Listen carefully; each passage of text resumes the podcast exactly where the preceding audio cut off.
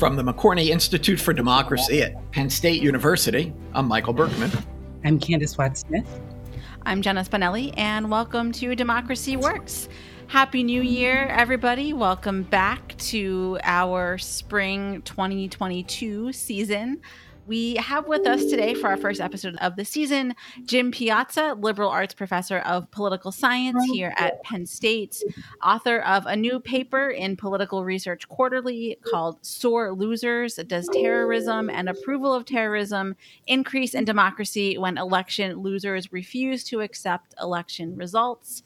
Jim's name might sound familiar to some of you. He was on the show less than a year ago talking with us about domestic terrorism and the paper that he recently published. There's also a companion article in The Conversation that we'll link to in the show notes also. But I think it's important to talk about this idea of sore losers and the transition of power as we both reflect on the one year anniversary of the insurrection at the Capitol and also look ahead to the midterms this year and the next presidential election in 2024. Jim's argument, which draws heavily on democratic theory, and I know you're going to draw this out in the interview, is essentially that the peaceful transition of power, which requires the loser of an election to concede, is absolutely critical to a democracy and for a democracy to be able to avoid domestic violence of different types. This is sort of the point where Jim begins his argument. You know, some people may think back to Al Gore conceding his election after the Supreme Court made its decision in 2000. Gore, you know, was very clear and said, I disagree with the Supreme Court here. I still think I won, essentially, but he conceded because he recognized the importance of conceding to a healthy democracy.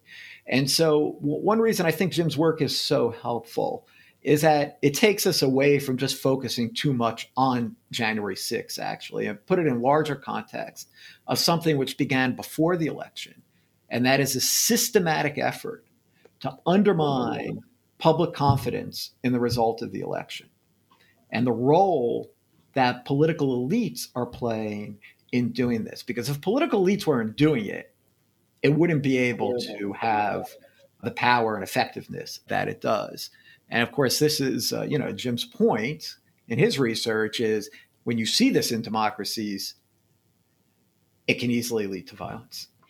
And so, what Jim talks about, the loser's consent, also speaks to just kind of the informal norms of making a democracy work that is just as important as what is written on the Constitution, on state constitutions, legally, Trump didn't have to concede.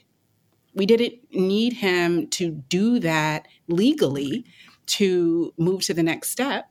But the norm of the concession is so important to ensure that the winners and the losers are on the same page about the integrity of the election and thus the state of democracy. So I do think that he is in full recognition of the significance of the concession. And by not doing so, right, he is able to keep alive the idea that we have a problem, that the way that our elections are run are unfair, and that the outcomes of the election are illegitimate. I think that's really well put about the importance of the loser's consent and that norm. And we've talked a lot ever since the book How Democracies Die came out about sort of this issue of norms and guardrails and their importance. And, you know, I think we're seeing clearly here what happens when norms are just violated in the way that Trump is. Because how do you get them back? One way norms can sometimes be restored is by codifying them. In other words, putting mm-hmm. them into law. But that's going to be a really difficult thing to do here. And Trump and others around him have made it clear that there are absolutely no institutional mechanisms that, that run our elections or rule on our elections that they will accept. So, how do you restore this norm? I don't think you can. And what Jim's work, as you get into about it with him, will will demonstrate is that this is really important. That that this sets a democracy on a very dangerous path. And of course, we already saw it. I mean, January 6th was violence related to the refusal to accept the result of an election. And you know, I think that there are folks, journalists, columnists, who are just like, you guys are being dramatic. But it really doesn't take that big of a proportion of citizens or elites to really get things off the rail, given how much being on the rails is around norms. It's just doing what we kind of implicitly agree to do to, to keep things going. Yeah, especially among elites, Candis. I mean, I think this is something that we're seeing in our present moment that's really important, in that this is not simply something that's being promoted by people or by groups. This is being promoted by elected political leaders. And when you see that, that's highly problematic you know and in countries that that could potentially have really seen significant violence where political leaders are willing to kind of try to avoid it and restore norms and work in a democratic fashion you can avoid that well i think that does a good job of, of laying out some of the, the case that Jim's making here and, and why it's important to talk about right now. So let's go now to the interview with Jim Piazza.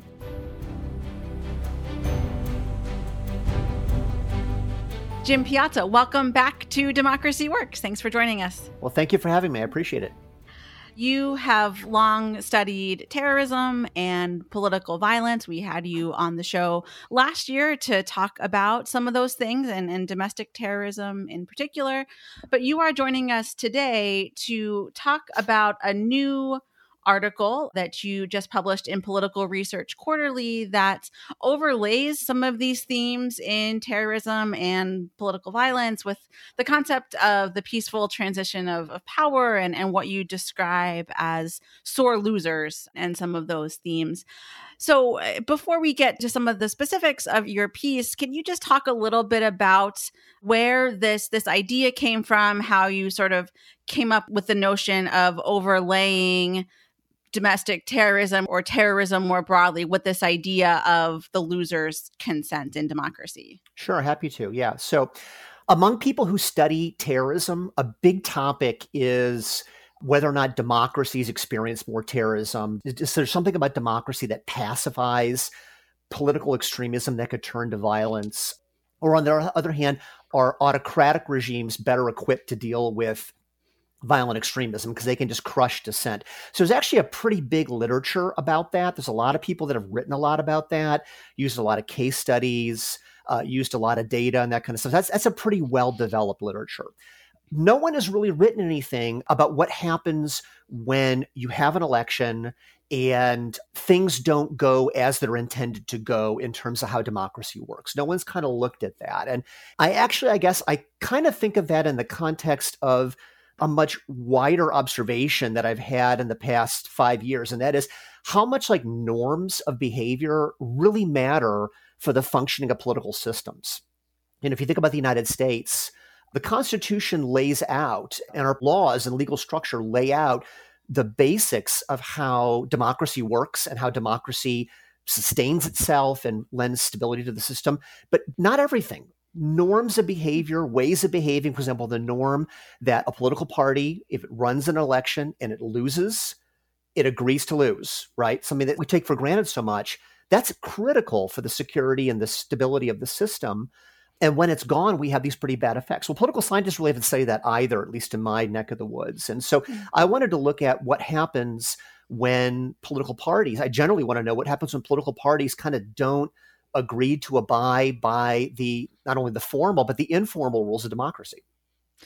We are recording this on January 7th, 2022. So, one day after the January 6th one year anniversary. And I, I, think that that is certainly for a lot of people, one, maybe brought this idea of, of what happens when people don't accept a loss that sort of brought that right to the fore. But there's another example, perhaps related, that you talk about people who had planned to bomb the California Democratic Party headquarters. Uh, I, I, don't remember this in the news, and you know things pass by so quickly in our, right. our news cycle these days. Can you talk about that and, and, how it might fit into this larger argument that you're making here?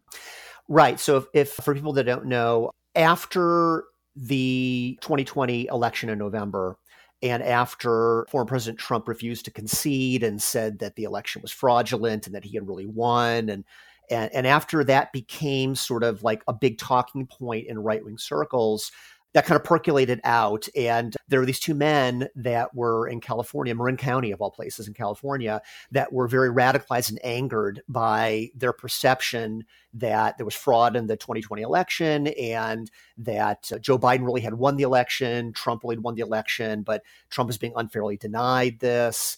And so they concocted a plot. They talked with each other. It was it was truly a homegrown terrorism plot. They had not, to my knowledge, at least, not been involved in violent extremism in the past. They talked to each other. They did connect through social media with another like militia group, but to my knowledge, that's the only extent they had connections with any other potentially destabilizing actors. And they concocted this plan and they started to put into motion this plan to bomb the Democratic Party's headquarters in California. And thankfully, the reason this has not been a widespread story is that they were foiled. They were actually caught by federal officials, and the Justice Department is prosecuting them now. And so I use that as sort of just a, a story to talk about what can happen when political parties refuse to accept an election loss. This story in California was an example of, of what you refer to as the losers consent or a lack thereof, perhaps in this case. But right. can you just kind of lay out for us what you mean by that loser's consent, where that norm kind of originates in democracy? Yeah, and it's absolutely critical to democracy. And so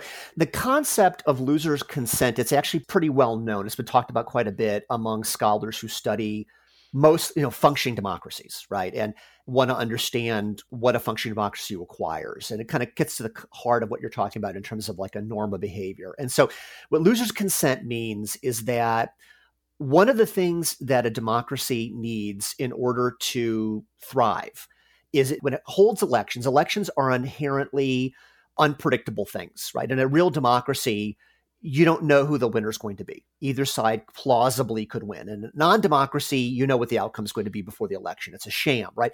But in a democracy, and this is true in 2020, it was equally plausible that Trump or Biden could win, right? What communicates to partisan supporters of a candidate and what is necessary to communicate to the wider society after an election is held is that it was a fair and free and clean election and one of the strongest ways that that is communicated is when the loser of the election concedes and says, We fought the good fight. It wasn't enough. I'm proud of what we did. See you next time. Hmm. I want to congratulate my opponent. Even what they're saying there is, I don't agree with my opponent.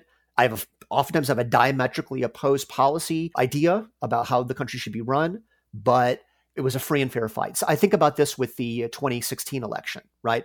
as bitter and nasty and contested that election was, Hillary Clinton, the Democratic nominee, conceded.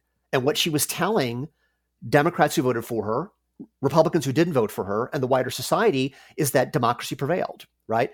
That's something called loser consent. The idea that democracy is a system in which parties agree to lose elections. I think Adam Przeworski, is a pretty famous political scientist who studies comparative politics, famously said in his book, Democracy in the Market, you need to have parties agree to lose elections. If they won't agree to lose elections, free and fair elections, then you are destroying the norms that govern democracy. And you're really also sending a message to your supporters in the wider society that election results can't be trusted, that the system can't be trusted, that they should be aggrieved.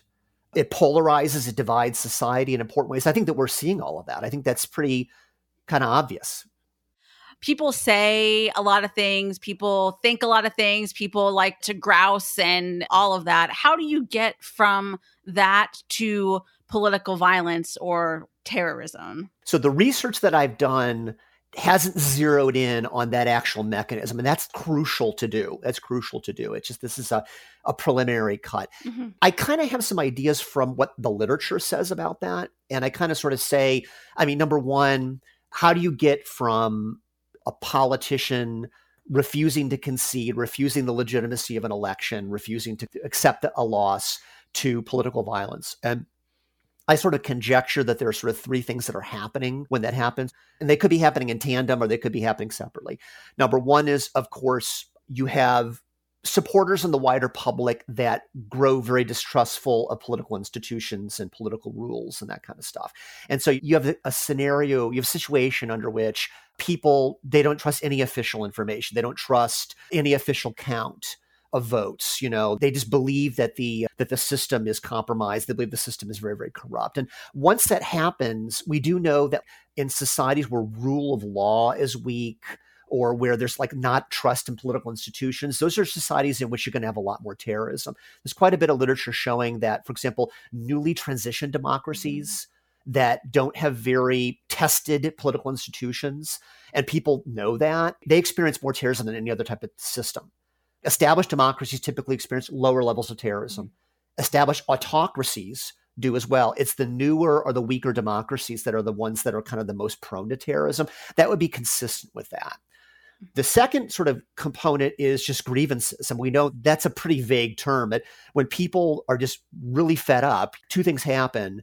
Number one is someone who engages in terrorism is less likely to be met with pushback. I mean, terrorism usually is a pretty controversial thing. It's a it's a type of behavior that typically people condemn.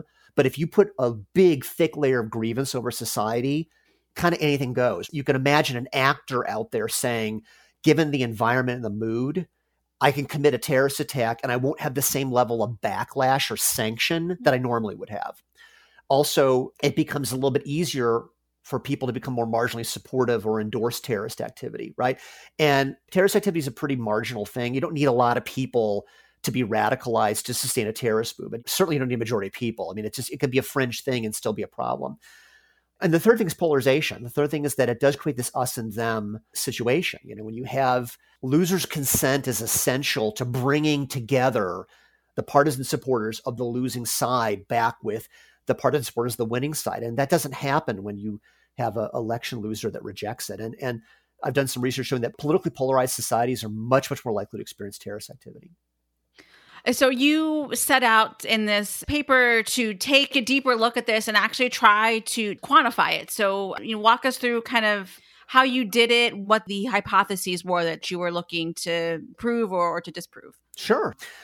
So because my focus is really not necessarily only American politics, it's politics in other countries or global politics. I wanted to sort of see if this was a general cross national phenomenon. I wanted to look at it two ways. I wanted to look at it in terms of attitudes and outcomes. And so I looked at some survey data from what's called the World Values Survey, the World Values Survey, WVS.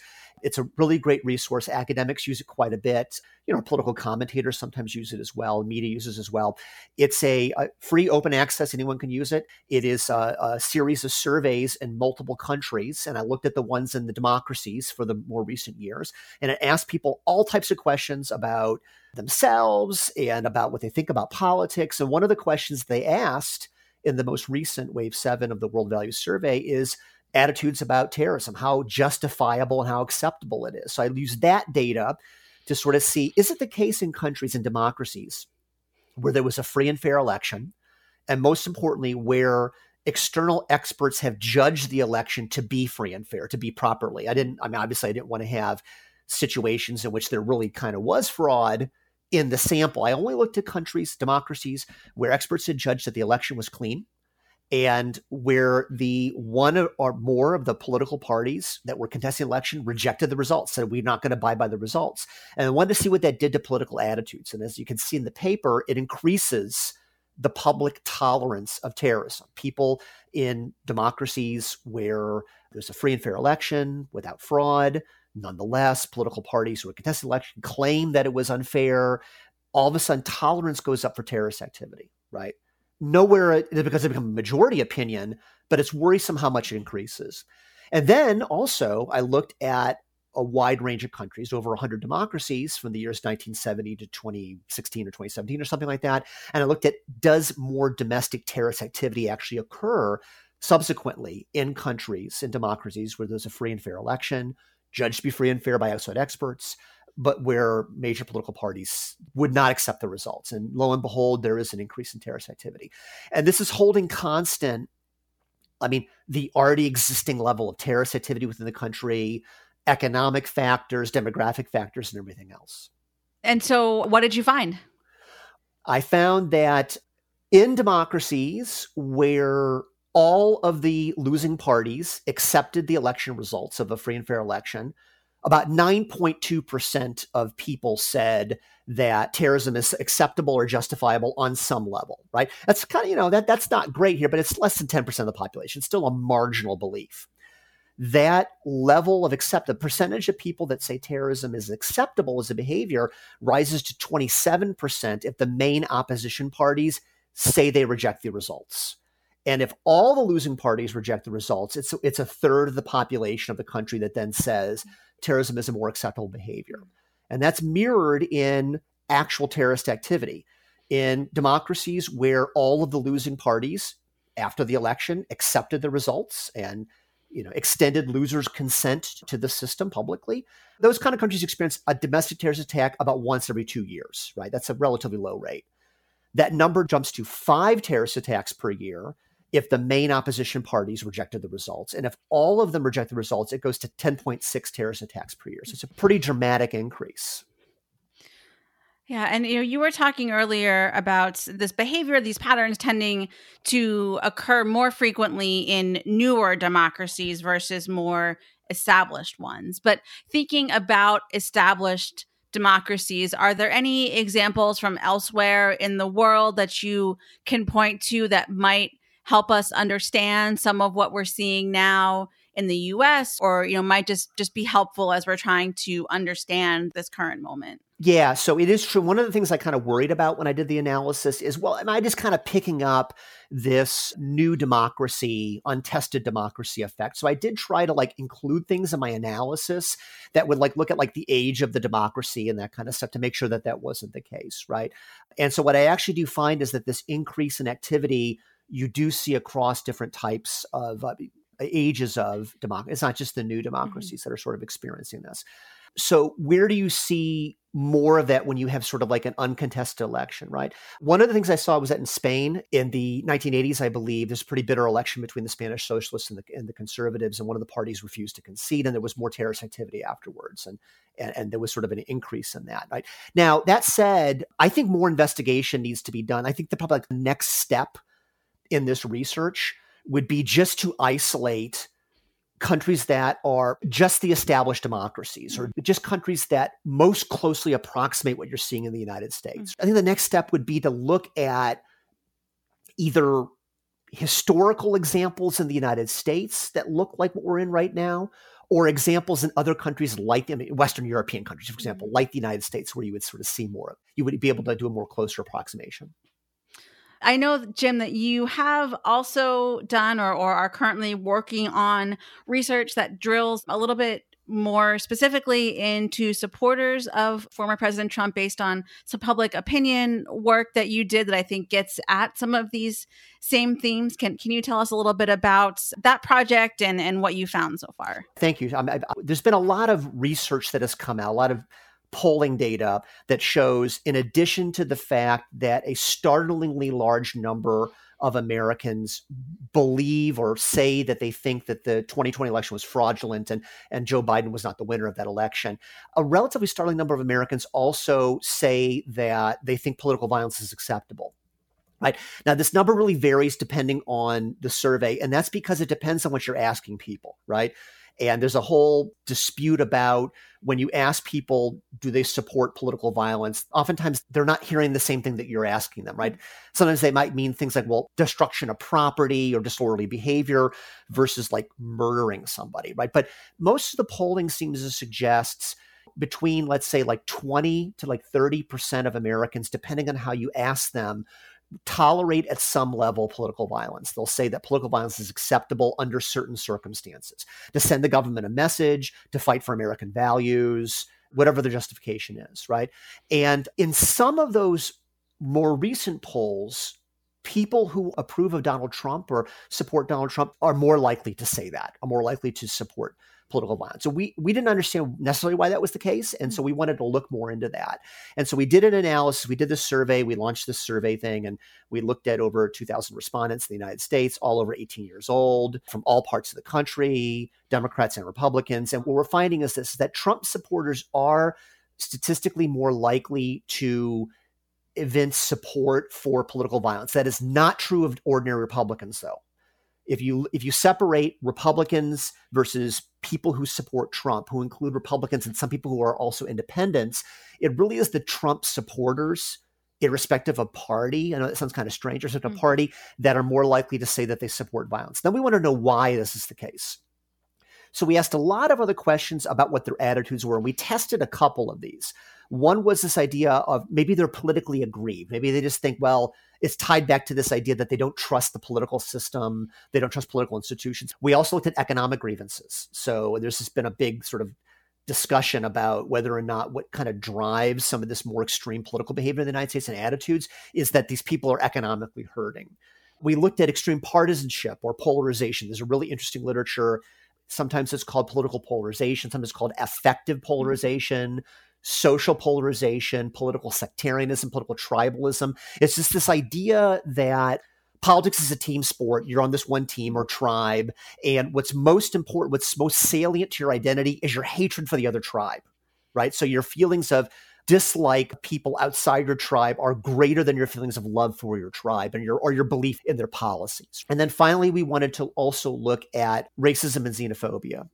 And the one that comes out the strongest is a thread that links Trump approval to tolerance of political violence is race, xenophobia, and racism.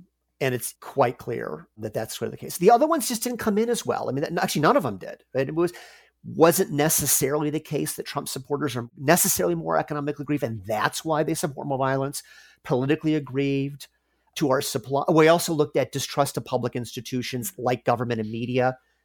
I would have thought that would have made a difference. We we're not seeing that mm-hmm. yet as an important thing.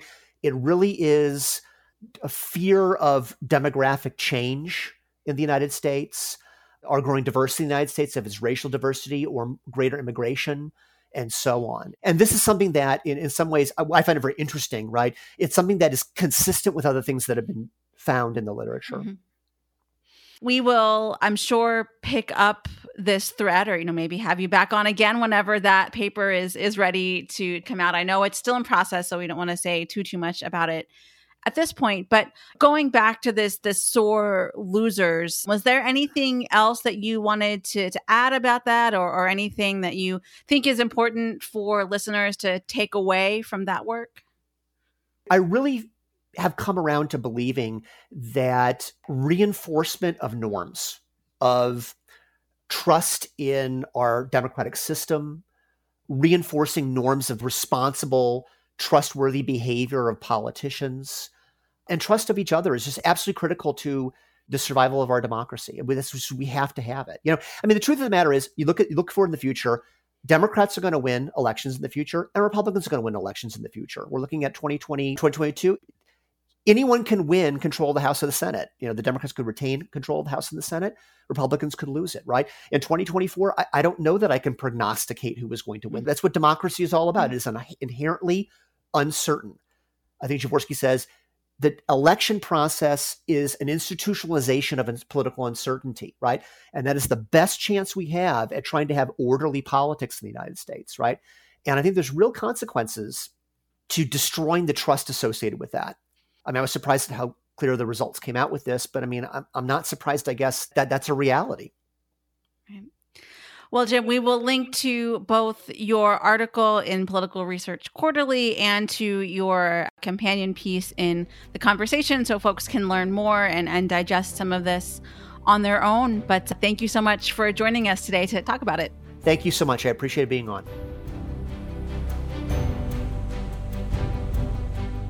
Thank you, Jenna, for that excellent interview with Jim. I want maybe to pull maybe a millennial move and just mention some things that were quite triggering for me in this interview.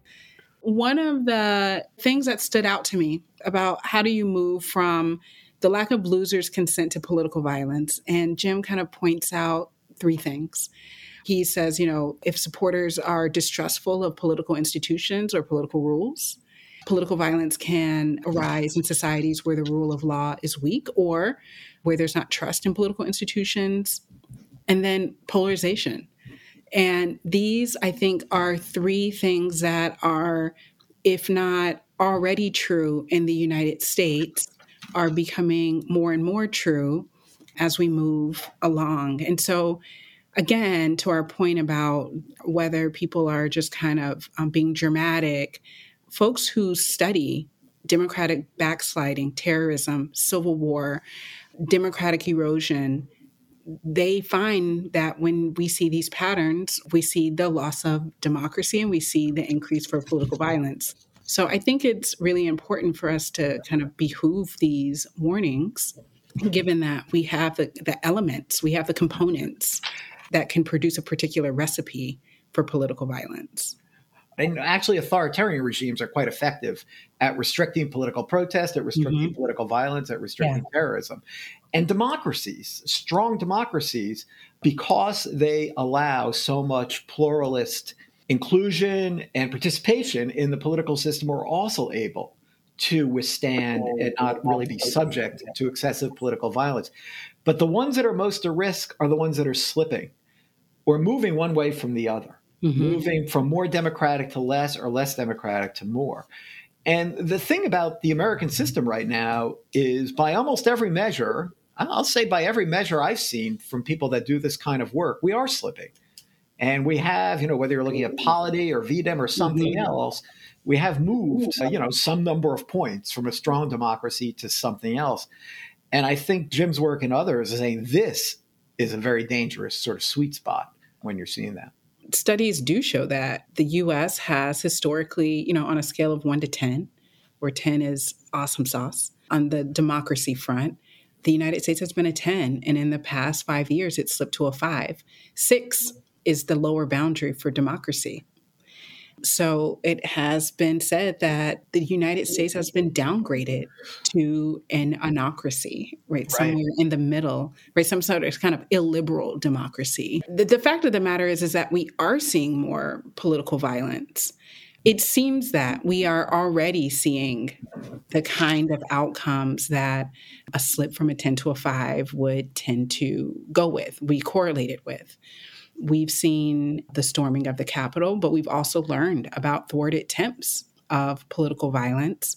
And we've seen like an increasing number of people who are like building militias.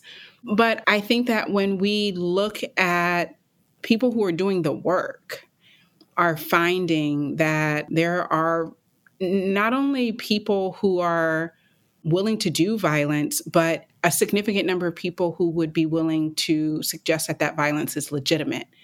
And it's that number and that proportion of people who are really important here that if they think that it's okay to do terrorist acts, taking over of capitals or, you know, kidnapping governors, we have a real problem. You know, I think January 6th has to be seen in the context of Charlottesville and in the mm-hmm. context of what happened in Michigan and a variety of other events around the country. Now, you know, since January 6th, I guess we could say things have been pretty peaceful, but I don't think that tells us very much about what we're going to see as we get closer to these elections. And, you know, there's no doubt that the president is going to double down on getting his people to believe that this election was stolen so, so there's physical violence. There's also threats of violence. Yeah very good. And i'm thinking about school.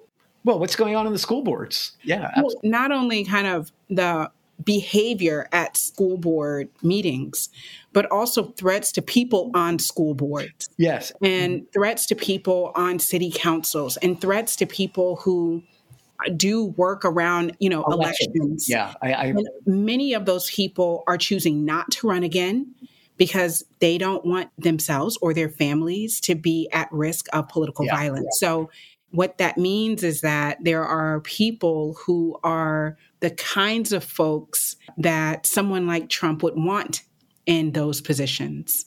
And so we don't necessarily need actual violence to get the kind of outcomes that some, you know, if you're looking for a one party state, you know, yep. you, you don't have to actually do violence to get the kinds of outcomes you're looking for. There's a, a, a new book coming out that I hope we'll be able to talk about on the podcast about the harassment of the election officials that occurred in 2020 and is continuing to occur. And, and I appreciate your pointing out my lack of imagination because I think it afflicts so many of us, right? We don't really think that, that the US is uh, liable to civil war because our concept of civil war is sort of stuck in the 1850s and 60s, right, with two huge opposing armies going at it in a muddy field. And, you know, Civil War scholars will tell you that's not what Civil War looks like in the 21st century.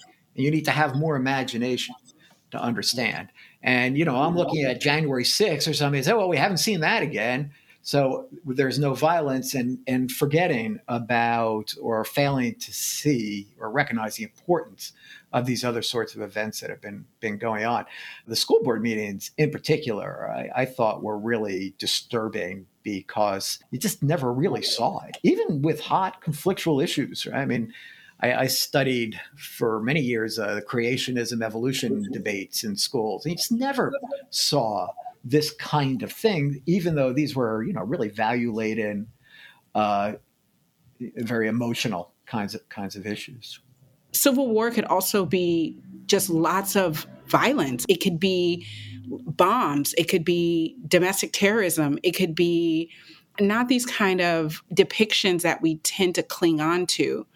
And again, by isolating the US case from everyone else, we miss out on when we're actually seeing the democratic backsliding, if we actually come to see what a civil war looks like, when we actually come to see that we're an anocracy and not a democracy, it's hard to know because not enough, I think, of us have really a good grasp on the many permutations that these outcomes may look like because we're so focused on the way that we do things and that we couldn't ever be characterized similarly mm-hmm. to another country or their political challenges. Yeah, that's why I really appreciate work like Jim's because I, I think it helps us to really put what's going on here in, in, a more appropriate context. And it's hard not to look at January 6th uh, from a racial angle, I think, in a couple of ways. I mean, one was just all of the purely racist symbolism mm-hmm. that was there. Maybe not symbolism, but symbols, right? A noose was erected in front of the Capitol. There were Confederate flags. You could go on and on about that. But also, I am still struck when I think back to that day that nobody was arrested when it was happening. That I, I just remember watching this, all these people leaving, and there wasn't a single arrest made. And you just could not help to think, would that have been the case if this were a black crowd? They could just yeah. go in and do this and then walk away, and the and the, the FBI will call you later. Yeah. So my family was driving from somewhere on January 6th. And so we're listening to all of this on the radio. And I turn to my husband and I go, Hey, babe, let's go to Washington, D.C. with weapons and show up at the U.S. Capitol and expect to walk away alive. Yeah. Did he think that was a good idea?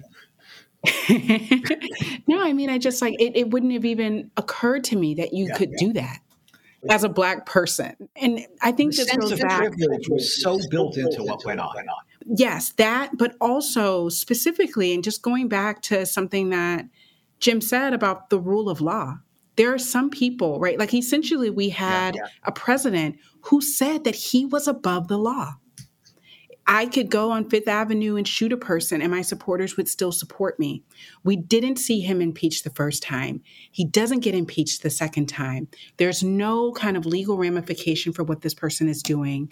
And so, like, the message essentially is that you all, people like you, are above the law and that anything that you do you can get away with because it's for our version of the way this country should be run.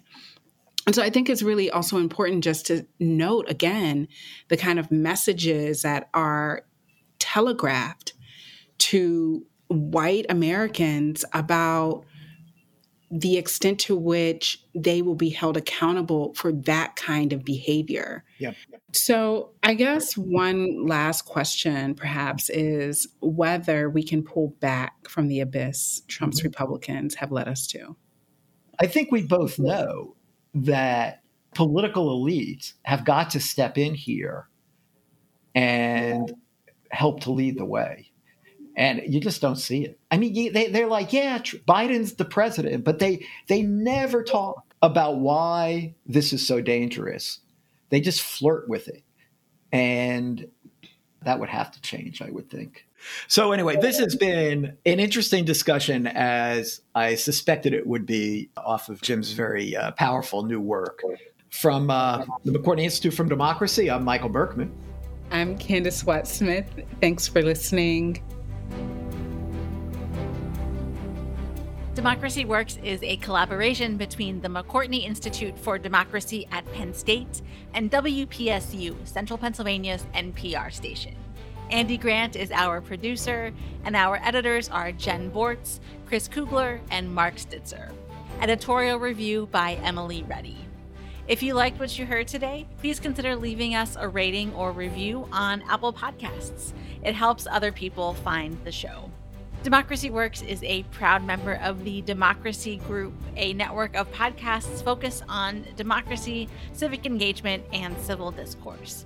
Learn more at democracygroup.org. Thanks for listening, and we'll see you next week.